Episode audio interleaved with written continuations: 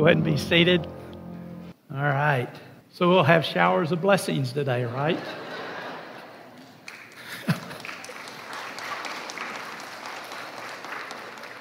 My auditorium in San Antonio was maybe a touch bigger than this, and we had no windows, and there were 3 times in 30 years that the entire electricity went out, and I just would preach, and they'd sit in darkness.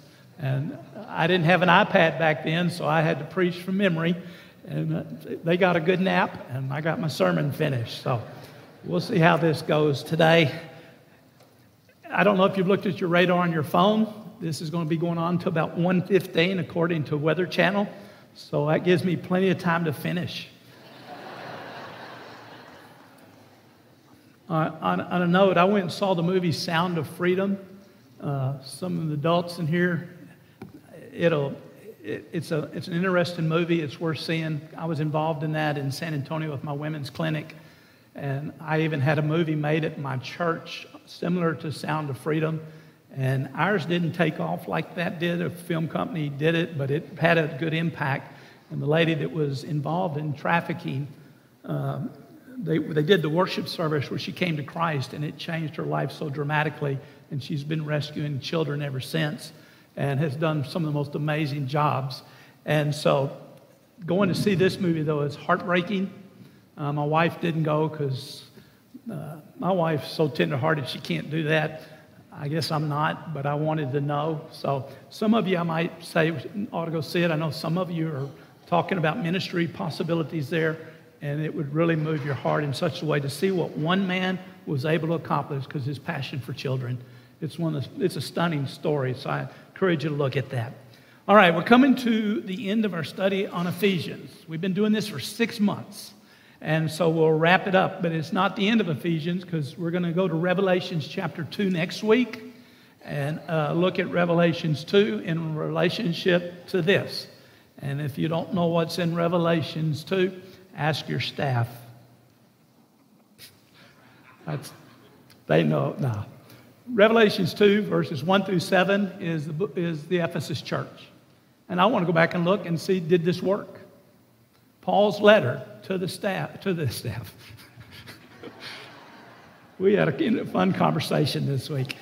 But Paul's letter to Ephesus was a powerhouse. And I've always wondered, what kind of impact did it have? You know, when you read 1 Corinthians all the way through and you read 2 Corinthians, you wonder, did it work? This messed up church in Corinth, did it work? We do know. We know that because of a pastor in Rome in 90 A.D. wrote a letter to Corinth and talked about their greatness and what God had accomplished through that.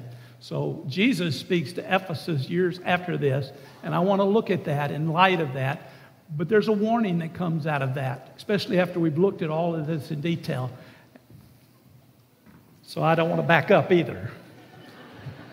I'll just get here in the middle.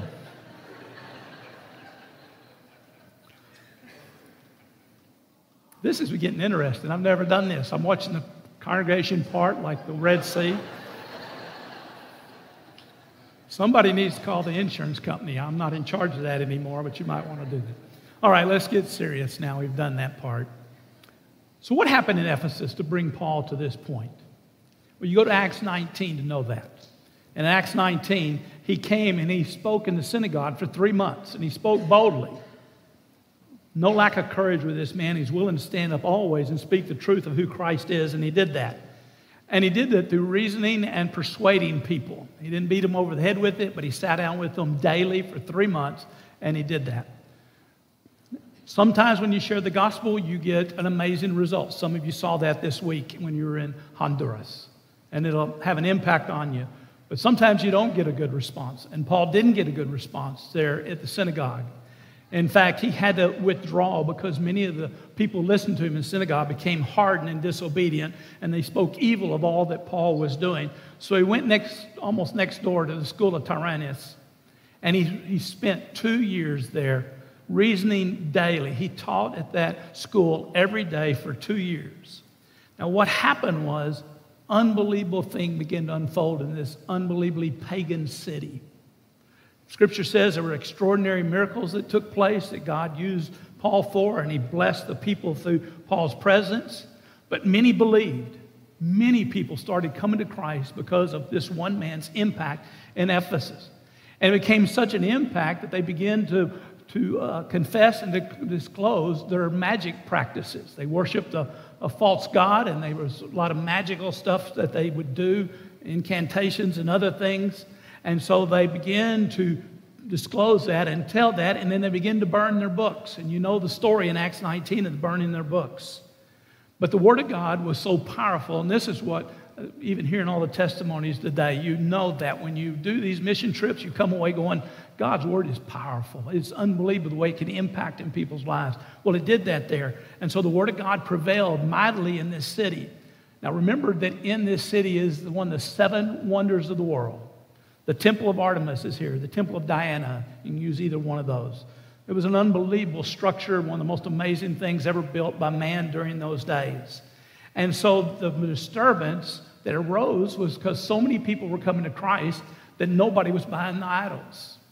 And so Demetrius began to lead an attack against the church there in Ephesus. And the crowds came. They turned on the church. The outcry was so great because the people were filled with rage because they were losing money over all of this. Paul had to get up and say a few words. City was filled with confusion. It is shortly after that Paul left. He spent 2 years there. He doesn't leave on the best of note, but he slips out and goes on. But he came back again. Next chapter, he came back one more time to visit, and he said this, guys, this is the last time you're going to see me. God's not going to let me come back here anymore. And I need to warn you something. Savage wolves will come, and they'll not spare the flock. Some of these will come from your own congregation, will cause trouble. And I'm just warning you, he says. And he says they will say perverse things to draw disciples after them. False teachers never draw towards God. They always draw after themselves. And so he says they will do that. So here's my warning, he tells them. I want you to be on alert. And now he writes this letter to give them strength and courage to be able to live their life in a good way. And so last week, as we got to the end of this, remember, I stopped and did it just for a moment. I didn't go into this passage in detail because I wanted to remind us again of what James said. The prayer of a righteous man accomplishes much. What he's been teaching them, he's called them to walk in obedience to. And if they will do this, God will hear their prayers and bless them in a powerful way. You may not know this, but one of the greatest books ever written on the armor of God, it was by William Gurnall. It's called The Christian in Complete Armor. It's a classic. I had to read it when I was in seminary. It's a very thick book. And John Newton, a great theologian, preacher, and writer of hymns, said if there was only had one other book besides the Bible to read, that's the one I would want to be able to read, is The Christian in Complete Armor. Well, this is what William Gurnall said towards the end of his book. That you and I can be clothed in God's armor, having the belt of truth, the breastplate of righteousness, our feet shod with the readiness that comes from the gospel of peace, the shield of faith, the helmet of salvation, the sword of the Spirit. And yet we will fail to win because we do not call upon our God. So we get now to this verse 18. It calls us to prayer. Armor of God and prayer hand in hand. Stand with me as we read verses 18 through 20. And today, Paul now teaches us how to pray. With all prayer and petitions, pray at all times in the Spirit, and with this in view. Be on alert with all perseverance, petition for all the saints. Pray on my behalf that utterance may be given to me in the opening of my mouth, to make known with boldness the mystery of the gospel, for which I am an ambassador in chains, that in proclaiming it I may boldly speak boldly as I ought to speak. Father, be with us now in the midst of this rainstorm as we've stopped here for a moment to look at your word. Teach us what it is to be able to pray and to pray effectively. Watch over us and guide us now as our prayer in Jesus' name. Amen. You may be seated. If you remember last week, I said every time Paul or any of the apostles taught us how to pray, it was always at the end. But being at the end does not mean it's not important. I never forget, many years ago, it was in December of 1983, my youngest son had just been born on December the 5th. And so we, after Jan was able to travel, it was right around the first, it was like December 30th, 31st, we traveled down to see my grandparents. My grandfather was very sick, and I wanted him at least be able to see and meet Jonathan the baby at that moment. So we made the trip to Southeast Texas.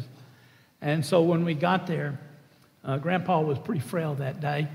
And so I brought Jonathan in. We sat and talked, and he kind of held the little boy and stuff. But as I picked up Jonathan to walk out, he said, "Come back in just a moment and sit down by the bed." So I took Jonathan, gave him to Jan, went back, sat down with my grandfather. He was 76 years of age, very frail at that moment. And so what he did was, for the next hour, he just poured his heart out on all that he had learned of his walk with the Lord, of what he'd learned in life. And he said, "You know, young man, I've not always been a great example to you, but I hope you'll learn from what I'm saying at this moment." Last words can have an impact. These are Paul's really last words to the church. So let's see what he has to say that need to be a part of your life and of my life. So one of the greatest actions that we can take in our walk is with Christ is in prayer. There are a lot of things we need to be doing, but prayer has to be a part of it. And remember the context of the prayer, of this verse about prayer. It's the armor of God. We're told in verse 10, be strong. Be strong in the Lord. It's a command given us. 3 times we're told to stand firm. We're told what protection we need to be able to stand firm. And each one of the pieces of the armor has something to do with the gospel of Jesus Christ. But we're to have all of that. That's critical in you and I's lives as we live every day. But having the gospel down well is not enough. What do I mean by that? Well, Martyn Lloyd-Jones, a great English preacher, said Paul's telling us that orthodoxy is not enough. You have to be biblically correct because you can't stand firm in the faith in the world. But if you don't pray, you're going to get in trouble. And what he's saying is you cannot win if you go it alone. You and I need, on a daily basis, God's help. Yes, we stand on the amazing truth that Christ is the only answer. Yes, we know the security that that gives each and every one of us in Christ. But we need the presence of God every day within our lives, and we need to be dependent upon Him always.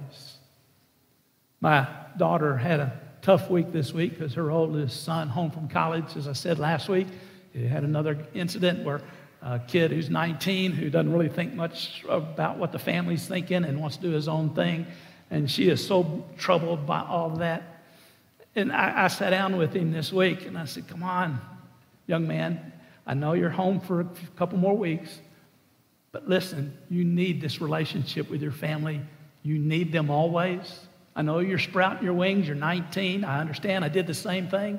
But son, don't underestimate what you got going here." That's really what we're talking about here when it comes to our relationship with God. We get all this greatness, and we got freedom now in Christ. In fact, that movie, The Sound of Freedom, I'm not a drummer, but it was a playing of the drums by a child. That's the sound of freedom. Well, we have freedom in Christ. We have amazing freedom in Christ. And so we sprout our wings. Look how we can fly now and see what we can do. But you need to know something. It's only by grace that we were given then. It's only by grace that we are sustained. And it's only by grace we're going to make it through it. And we need to look to the one who made all this possible and be dependent upon him and everything. And that means prayer. He uses 2 words here, prayer and petition. Prayer is a public prayer. It's a prayer in your closet. It's verbal. It's a prayer of thanksgiving. It can be a prayer of confession. It can be a prayer of praise, a prayer of adoration. But that needs to be a part. Petition is when you ask for something. There's an urgency involved. And you've got a request that you need to bring before the Father. In fact, Paul uses that in Philippians 1:9 whenever he says, "It will turn out for my deliverance through your prayers, through your petitions. You were concerned about the threat on my life, that I might die. But you prayed for me, and God's going to hear your prayers, and he's going to deliver me." So prayer is just us talking with God in a very simple kind of way, but it's also coming at moments when there are concerns and difficulties, and we're scared or we're frustrated, and we seek him. And we have to be well protected by the armor, but we have to be totally dependent upon our God. And you know what that gives you when you do that? The ability to keep going. The ability to keep going. Jesus said that in a parable. He said in the parable, he says, it shows that at all times you ought to pray and never lose heart. One of the dangers all of us have, and it's a danger at Ephesus, that they lost their first love. We'll see that next week. They lost their first love. They lost their passion. What Paul's telling me here at the end, Passion drives you to the Father always. Thankfulness for what he's done. Prayer is what keeps us from giving up in life, from what's losing in heart. Prayer is taking truth and putting it into actions, trusting God and waiting upon him. You know, Galatians says, let us not lose heart in doing good. In due time, we will reap if we don't give up. We'll see some of the greatest things when we seek our God in prayer. Second thing is prayers that characterize all aspects of our lives. So he says this, pray at all times. Literally means pray at all seasons. Paul told the church at Thessalonica, pray without ceasing. He told the church at Colossae this. He said, I give thanks to God, our Lord Jesus Christ. I'm praying always for all of you at Colossae. Believers are to pray continually because their struggle with the power of darkness is never ending. We live in a very dark and evil world. Seeing the movie Sound of Freedom, that's what broke my heart, is seeing how evil really is sometimes. I've seen it, I've experienced it a little, but to see it in such a clear fashion on a screen, the evilness of man's heart, destroying the lives of children, was just stunning. We live in that kind of world. And God does not rescue us out of the world. He won't do that till he comes in all of his glory, but he gets us through it. And we have to have him. And so we have to pray at all times. And it's critical that we not only pray all the time, but there are special moments you ought to pray. So he's saying this, you pray in all seasons of life, but that word also means there are opportune times, right times. Did not Jesus do this? When he had a major decision, you ever notice in the gospel that when he had a major decision, he could spend the night in prayer? When he's going to pick the disciples, he spends the night in prayer.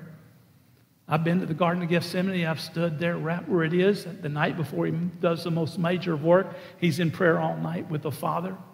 Prayer always was critical in his life. And if he had needed to pray, you and I have to make that a part of our lives. So there are opportune moments. And when he's on the cross, he's praying. Father, forgive them, for they know not what they do. Prayer was a critical part. So what we're to do is we're to pray. We're to pray at all times in our lives. In fact, David, Psalms 3, next time you read it, it's called a morning prayer. It's a morning prayer. It's a good thing to do on a seasonal basis as you get up in the morning. But it is also when David was fleeing from Absalom that he pours out his heart to God for protection and of the evil that was surrounding him. So my question to you today is, what role does prayer play in your daily life? I mean, we talk about it all the time, but how important is it to you? There should be times of prayer. Maybe yours is morning, maybe yours is evening, maybe yours is afternoon. I don't know. We all have different schedules which we run. But does prayer play a critical moment in those critical moments? Are you on your knees in prayer? Are there moments that you demonstrate your faith is real because you're trusting God to get you through it? You know, danger is so real that we need to constantly go to the one who gives us salvation. And in reality, to me, you know what prayer is? It's a quiet trust in the Lord. It's just a quiet trust in our God. Trusting his wisdom, his protection, his presence, and just going to him and asking for the kind of help that we need. Notice the third thing now is real prayer is always done in the Spirit. There are several passages that tells us to pray in the Spirit. I love Romans 8. In the same way the Spirit helps our weakness, we don't know how to pray as we ought. But the Spirit himself intercedes on our behalf with groanings that are too deep for words. What has amazed me is even when you and I don't have the idea what next to pray, the Spirit of God through you is praying what needs to be done. That's one of the greatness of what God has given us. Paul told the church at Corinth, I pray with spirit and I pray with mind. So it's the presence of God, it's the knowledge that he's given us that we lift our voice. He's already said to the church at Ephesus, we have one access in one spirit to our Father. I think what Martyn Lloyd-Jones says is that it's difficult to put it in words, but when we pray in the Spirit, we know it's happening. I guarantee some of you on mission trip this week knew when the presence of God was working at that moment. It might be hard for you to give description of how that was really happening, but you knew the presence of God was there. So praying in the Spirit, what is it not? So what are the warnings if I'm going to pray in the Spirit? What needs not be there? Well, one is hypocritical spirit. What do I mean by that?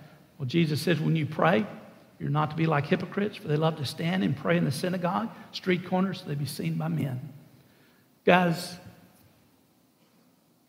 the other day, in fact, it was last night, I had dinner at Sweetie Pies. I'd never been there before, and so I went to eat one of their ribeyes with some friends. And so we're sitting in there.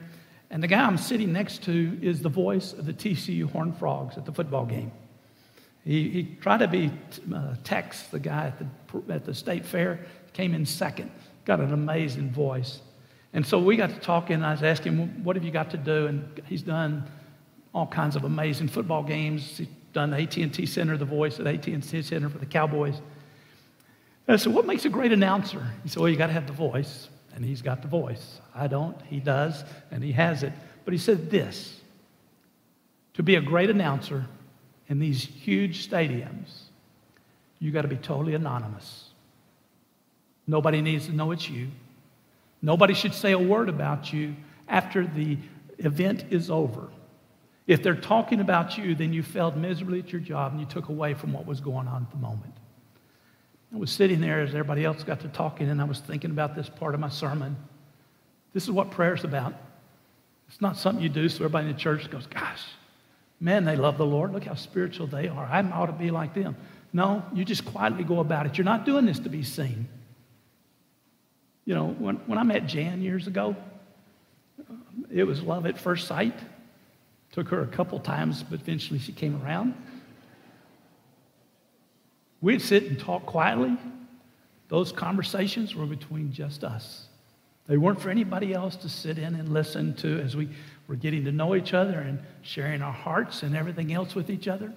There's just some things you don't broadcast out to the whole world of what's going on. Relationships are special. And so if I'm sitting there praying to the Father and I'm lifting up my hands and praying to Him and I'm looking over to see if you're noticing, what does that say to Him? What would it be if I'm talking to my wife and said, you know how much I love you, and looking around to see if anybody's watching? She's going to know immediately I'm not being truthful with her. So watch how you pray. You're not doing this to be seen. In fact, the more anonymous you are in your prayers, maybe the greater impact it has. Second of all, it is not vain repetition. Jesus said that. When you're praying, do not use meaningless repetition. Don't just keep saying the same words over and over and over again. Let's do it this way. If one of your kids comes home from college and he walks in and he says, Dad, I need money. Dad, I need money. Dad, I need money. Dad, I need money. You know what I'm going to do? I'm going to go up and walk outside. He's not getting a cent. I don't need to be told that over and over again. You don't have to say these little trite phrases to God over and over and over again. We did it as kids. I lay me down to sleep. I pray the Lord my soul to keep. Great prayer for a child. Great prayer to comfort him as he gets ready to go to sleep. But when you're seriously talking with God, He doesn't want you don't do that with anybody. You don't do that with your spouse. You don't do that with your kids. Say the same thing over and over and over again. So watch vain repetition, because a lot of people, they think that's what it is, that you say the same things over and over again. No, you know what it is? It's a quiet conversation between you and God. No fancy words need to be involved in it. You know, when I talk to Jan, I don't talk in King James English or Shakespearean type of language to her. She would slap me silly for doing that. We just talk Texas. Good old Texan. She's got the Texas accent, and so we just talk that way. That's who we are. We don't make some special moment so it feels like there's something emotional about it at all. Know this too. You can have correct words and phrases, but they can be nothing but empty words. When you do ask, speak from your heart, because you trust Him and you love Him and you're grateful for everything that He's done for you. And then watch selfish praying. I said a couple weeks ago, it's got the point. I don't ask for much anymore. I think it has to do with age more than anything else. There's really not anything I need anymore.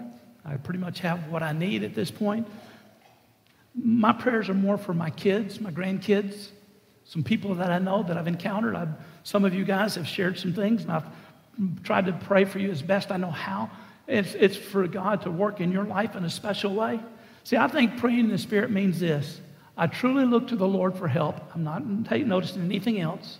I'm not doing it to be seen by anyone. I ask simply and straightforward in my prayers and my petitions. I pray for God's glory and not my own. I pray humbly and graciously and thankfully, and I have sincerity in my words, and I truly do care about those I'm around. That's what God's calling us to do. So when Paul in verse 18 says, with all prayer and petition, pray at all times in the Spirit, that's what he's talking about, that we do that. I love Luke 18. In Luke 18, the tax collector. So say this is the temple. One of the Pharisees is standing there praying this way so everybody can see him. And he's praying in such a way, thank you, God, for all you've done for me. Thank you, I'm not like all these sorry people. And he lists them. And then he turns around, and over in the corner is a man just standing there quietly doing this. I'm glad I'm not him. I have a feeling that Pharisee would change that prayer today, now knowing what he knows after he died. But over in the corner was a man who just said, God, be merciful to me. God, be merciful to me. He wasn't doing it for show. He was doing it out of the brokenness of his heart. He was seeking God, and he was asking for help. That's what prayer is. And when you and I do that, so we need to check our motives. We don't do it to be seen, and we don't do it to be heard by others. We do it because we love our Father in heaven, and we want him to help us. And then lastly, and I think this is where it fits for the whole church, true prayer is concerned for all the people of God. Verse 18, with all prayer and petition, pray at all times in the Spirit, with this in view, be on alert, with all perseverance petition for all the saints. Paul calls the people of God holy ones in this particular passage, and it's important to remember ourselves in terms of the church. We are the body of Christ. Everyone in this room is important in the body of Christ. Everyone in this room is needed as a part of the body of Christ. Like what they said a moment ago, the children are already active within the fellowship of Ridgecrest. That's part of the entire body of Christ, those who are in Christ Jesus. And it's simply, it is foolish not to pray for each other. It is foolish not to be praying for all of you here. As needs come up, lifting each other up in prayer. We need to pray that every man stands his position. Every man stays faithful in the midst of all that is going on. Scripture says, do nothing from selfishness or empty conceit, but consider others more important than yourself. Philippians 2:3. Philippians 2:5 says, this is the mind of Christ, having you the mind of Christ. He considered you more important than himself. And as he goes to the cross, John 17 is a prayer for his disciples and for all of us, that before we had even come to this earth, he was praying for us. You and I are to pray for each other. How do we pray for each other? Well, verse 18 says, be alert, be awake. In fact, we're told before the coming of Christ, we're to keep alert at all times. But prayer, you're to be alert. How do you do that? Listen, pay attention as you walk the hallways. You know, I pastored for many years, 45. And on Sunday, you've seen me around here. I'm walking the hallways. I'm at the door sometimes. I wait out here, shake as many hands as I can. I've always done that. I did that at Village at the end of the service. I stood outside by the door, and everybody came by, and I visited with everybody as they would leave church. It's just who I've been. But you know one thing I learned doing that? I listened to conversations of people passing by. And as I would hear that, I would hear of a struggle or a problem or a difficulty. And so I now know how to pray. But if I'm not worried about anybody and all I'm doing there is go find my best friend, shake their hand, then head out to lunch, I'm not alert. I'm not paying attention to what's really going on. And sometimes people within our midst are hurting so bad, and they're walking by us, and nobody hears a word. We're to be alert. We're to pay attention to that. And then be steadfast as we pray for each other. And that word is just devotion. Paul uses it in Colossians. Be devoted to prayer. That's what verse 18, when it says there with all perseverance. That word steadfastness, perseverance, just simply means this. Be devoted. Keep doing it. Stay with it. Knowing that God, because we keep coming to him, according to Jesus, will one day bless those prayers. And praying for all the saints means not just the ones you like.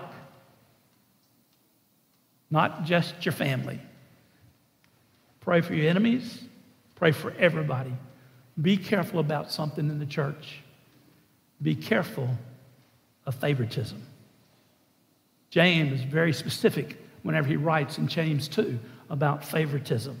He says, my brethren, do not hold your faith in our glorious Lord with an attitude of personal favoritism. I like this person. I don't like this person.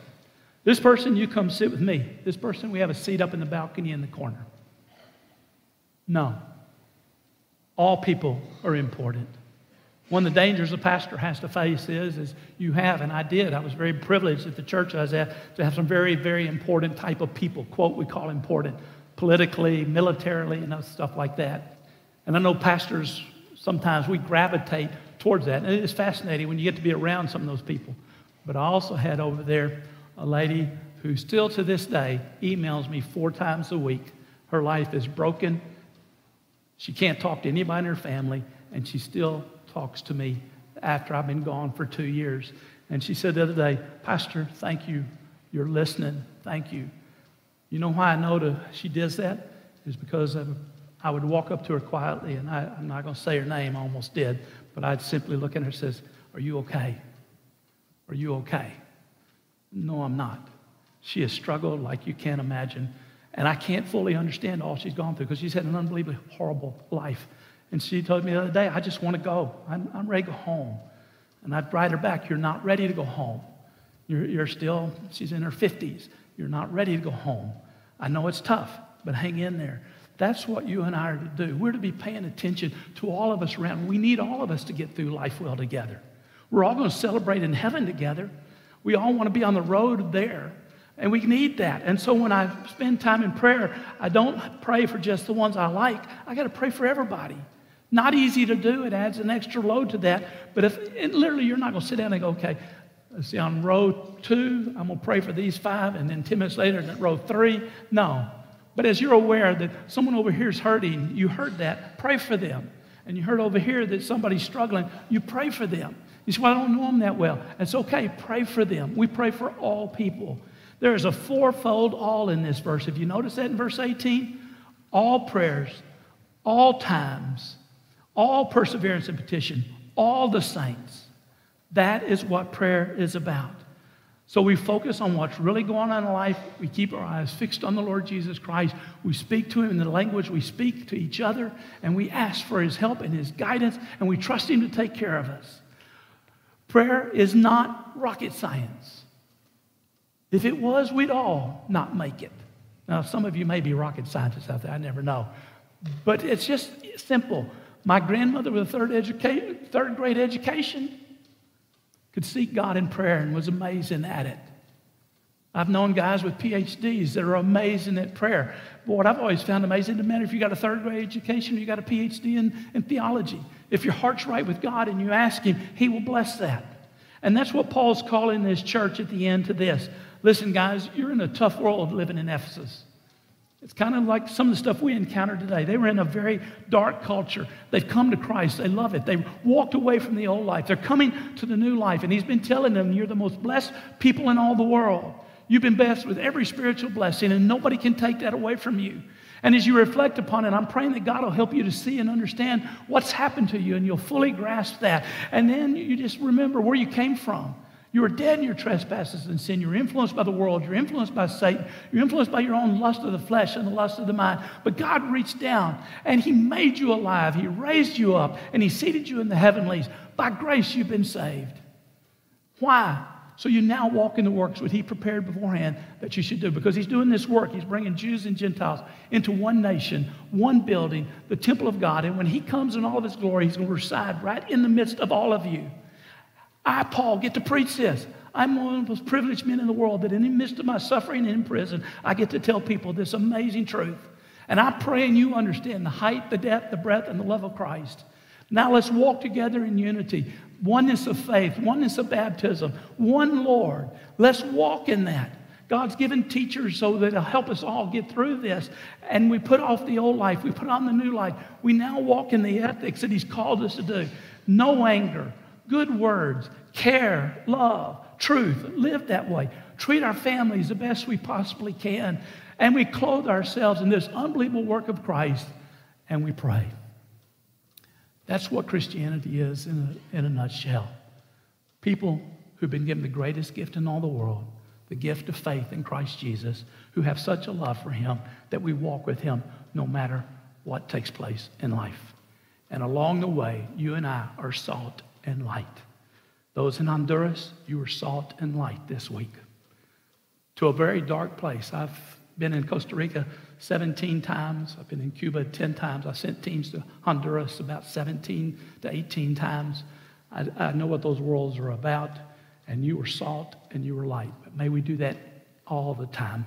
May we be that for our God, and may he be glorified as that little girl in that video just a minute ago was doing, blind, giving glory to the Father in heaven.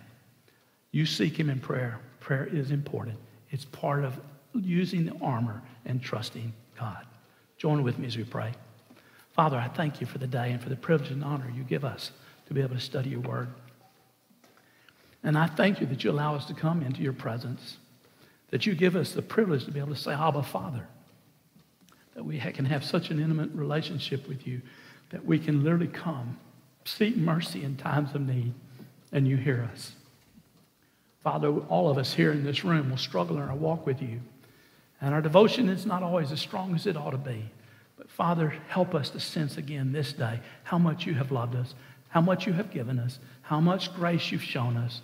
And may it move our hearts so that when we walk this week, we walk in a manner that will demonstrate that we truly trust in you and we bring you honor and glory, and that we seek you on a daily basis as we pray for others and as we pray for you to be glorified. Is my prayer in Jesus' name.